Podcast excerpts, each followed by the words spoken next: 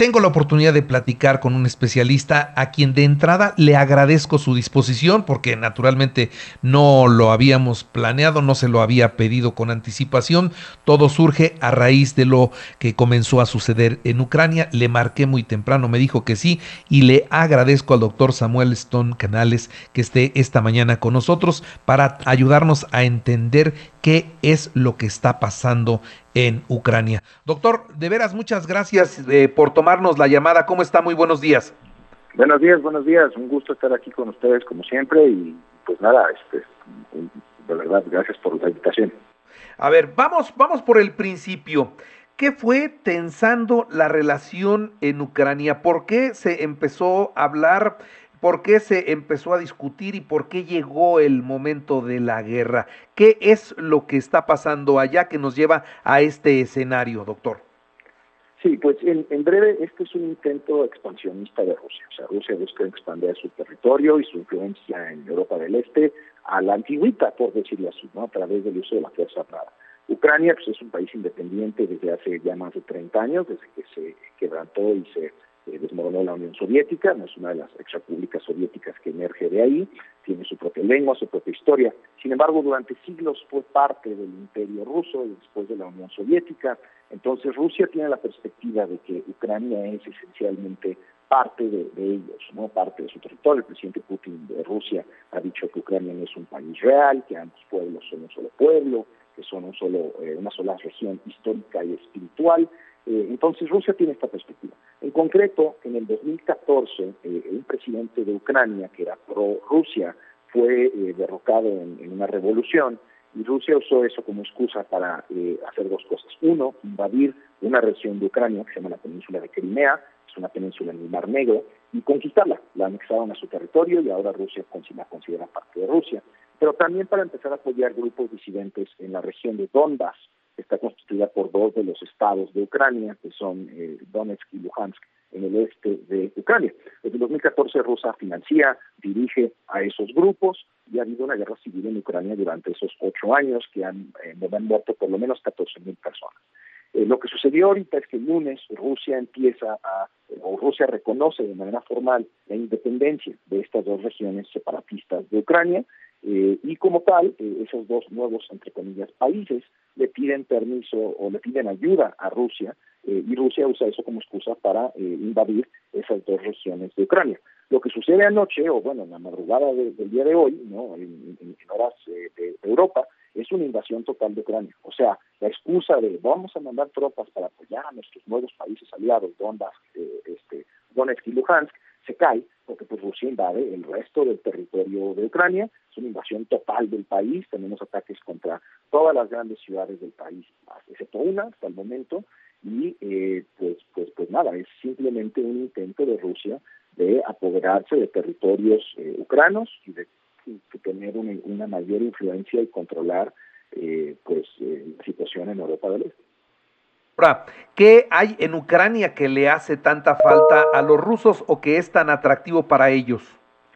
Sí, pues como mencioné, lo primero es simplemente el tema histórico y cultural. ¿no? Los, rusos de manera general consideran que Ucrania es parte de Rusia, que siempre lo ha sido, entre comillas, que pues eso simplemente no es, cierto, pero así lo perciben. La segunda es el tema de seguridad.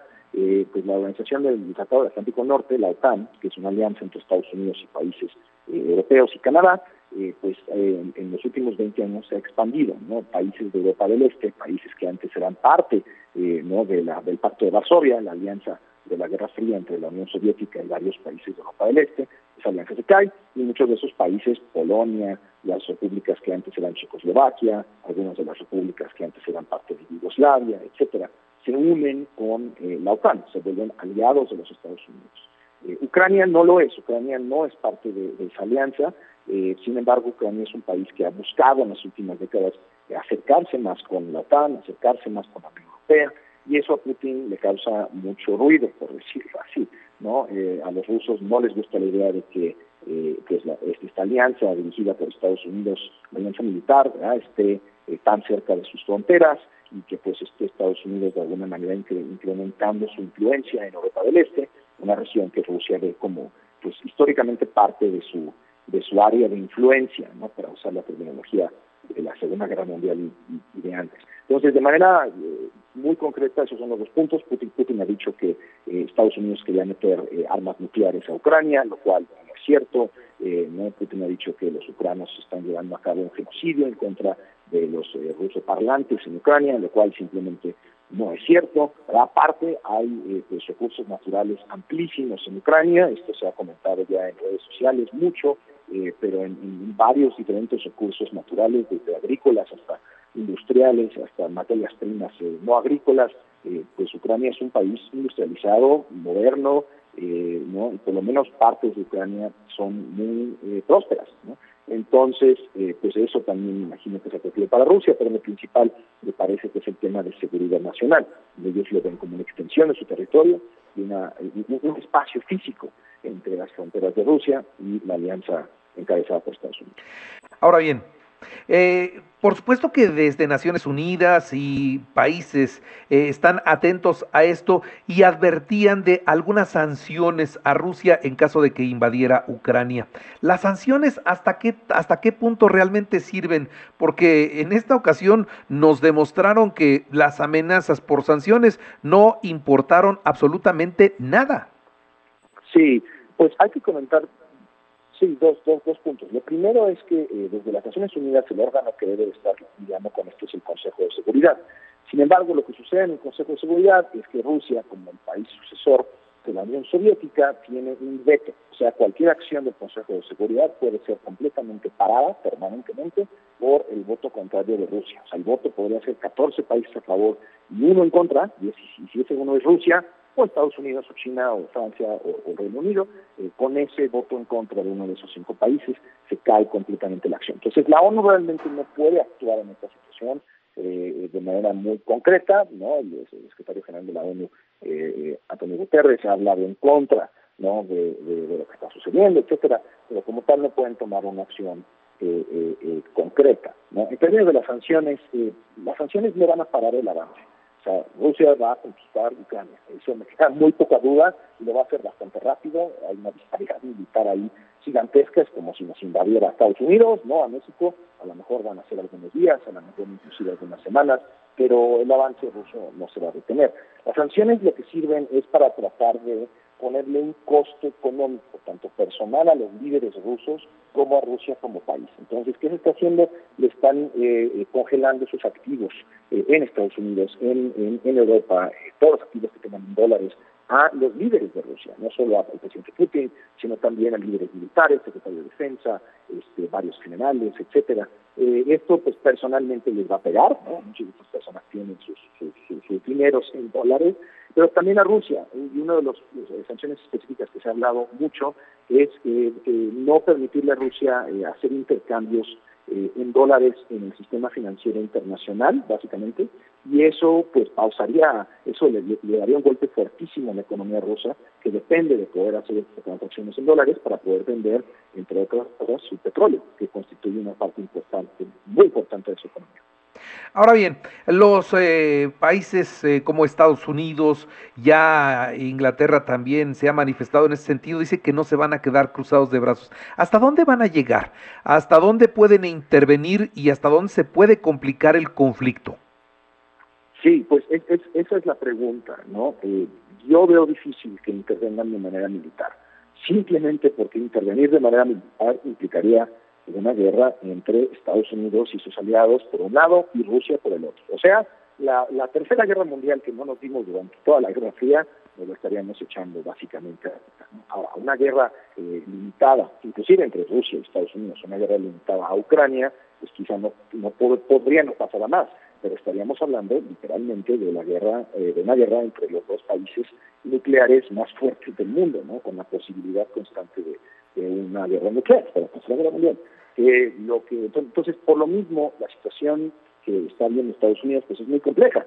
Es básicamente o permites que aceptas este acto eh, pues este vil acto de agresión por parte de los rusos en contra de un país independiente o te metes posiblemente a la tercera guerra mundial. Entonces la decisión no es una decisión fácil eh, yo en lo, en particular no creo que vaya a intervenir militarmente Estados Unidos para frenar el ataque ruso pero pues desafortunadamente esa es la única manera de frenarlo. O sea, ya dejó Putin muy claro, ¿no? el presidente ruso muy claro, que no hay de otra, ¿no? Que, que, él va a invadir, que si alguien eh, de fuera, no si un país fuera de Ucrania eh, interviene en la situación, que la respuesta va a ser eh, fuertísima, está amenazando con el uso de, las armas nucleares, y, pues no me parece que haya una buena opción para Estados Unidos o para la Unión Europea o para cualquier otro país que quisiera detener este avance eh, es o, o, lo dejas suceder como está sucediendo y no intervienes de manera militar o te metes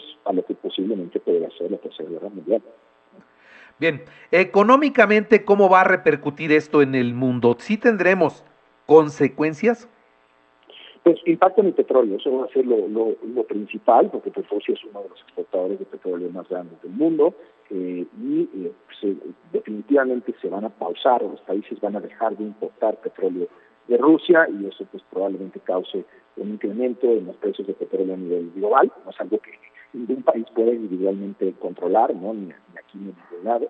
Eh, creo que de manera más general va a haber una disrupción económica. Esto podría convertirse en uno de los conflictos armados más grandes, eh, definitivamente del siglo XXI, eh, pero también posiblemente el conflicto armado más grande en Europa desde la Segunda Guerra Mundial. Estamos no tan lejos de, esa situación. Y pues ese tipo de conflictos siempre tienen un impacto en la economía global. Obviamente si se expandiera esto a un conflicto entre Rusia y Estados Unidos, pues ahí sí estamos hablando ya de consecuencias mayores. Pero yo diría que inclusive más que, la consecuencia económica, quizás algo que no nos afecte en México de manera inmediata, pero este, esta invasión, esta eh, eh, clarísima violación del derecho internacional, ¿no? del principio de que no se debe utilizar la Fuerza Armada de manera agresiva, menos para conquistar territorio. Esto está abriendo la puerta más y más y más a que las potencias, en particular Rusia, Estados Unidos y China, actúen de esta manera a futuro en otras situaciones. Si las, no, si las reglas del sistema internacional, que tienen ya casi 80 años de existir, ¿no? desde el final de la Segunda Guerra Mundial, si esas reglas se están realmente desmoronando, las reglas que impiden a cualquier país usar sus fuerzas armadas para invadir conquistar territorio de otro país, si eso ya no existe, eso puede dar miedo a todos los que no somos Estados Unidos o China, ¿no? porque a futuro otros países podrían usar la misma excusa para eh, tomar acciones militares en contra de sus vecinos cuando quieran. Ya sabemos que Trump en una entrevista el lunes ya dijo que Putin es un genio por hacer esto y que imagínense si hiciéramos eso en la frontera sur, o sea, en la frontera de Estados Unidos con México, ¿no? apoyar a algún grupo disidente en el norte de México que declaren su independencia, entre comillas, y Estados Unidos use eso como excusa para enviar tropas al norte de México. ¿no?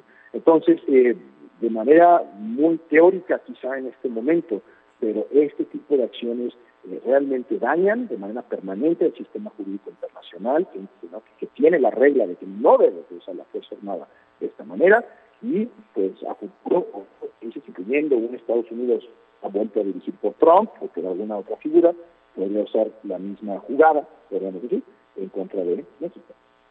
Bien. Bueno, pues entonces eh, seguiremos observando y si nos permites, doctor, eh, más adelante, en algún otro momento crucial, te estaremos molestando para seguir conociendo, pues, eh, con, con, todo, toda la experiencia que tú tienes, pues, el conflicto y, y qué rumbo va tomando. Ahorita, digamos, como última pregunta, te digo, ¿cuál es tu temor? ¿Qué es lo que puede pasar que a ti te dé miedo? Pues una escalación del conflicto a un conflicto realmente eh, internacional entre Estados Unidos y Rusia. Y para mí eso es ahorita es todavía poco probable, pero se podría dar una de dos maneras. Uno, si Rusia empieza a hacer cosas realmente horripilantes en, Ucrania, ¿no? si empieza a matar poblaciones civiles, etcétera, podría haber más eh, presión para que los Estados Unidos intervengan de manera militar en Ucrania. Y la otra es si Rusia decide expandir el conflicto, o sea, si las tropas rusas, hay, hay más de 200.000 eh, tropas rusas ahorita entrando a Ucrania, si esas tropas deciden seguirse un poquito, no invadir Polonia, invadir los países bálticos, Estonia, Latvia, este, perdón, Estonia, Letonia y, Lituania, esos países son miembros de la OTAN, esos países están aliados con Estados Unidos, un ataque sobre ellos bajo el tratado de la OTAN eh, es un ataque sobre todos los aliados, incluyendo Estados Unidos. Entonces, Hay varias maneras en las que esto podría escalar y pues ese conflicto nos debería dar miedo a todos y a todas en el mundo, porque si Rusia y Estados Unidos se enfrentan a una guerra militar, podríamos ver una guerra nuclear, que sería eh, como mínimo, eh, ¿no? definitivamente la tercera guerra mundial, y quizá no destruya a todo el mundo, pero como mínimo sería eh, pues la guerra más destructiva que hemos vivido desde la Segunda Guerra Mundial y algo que pues nadie de nosotros que estamos vivos realmente podemos imaginar. Bien, doctor, te agradezco mucho que me hayas tomado la llamada. Te mando un abrazo y estamos en contacto si no tienes inconveniente. Igualmente un gusto, sí, cuando quieran. Gracias y buena mañana.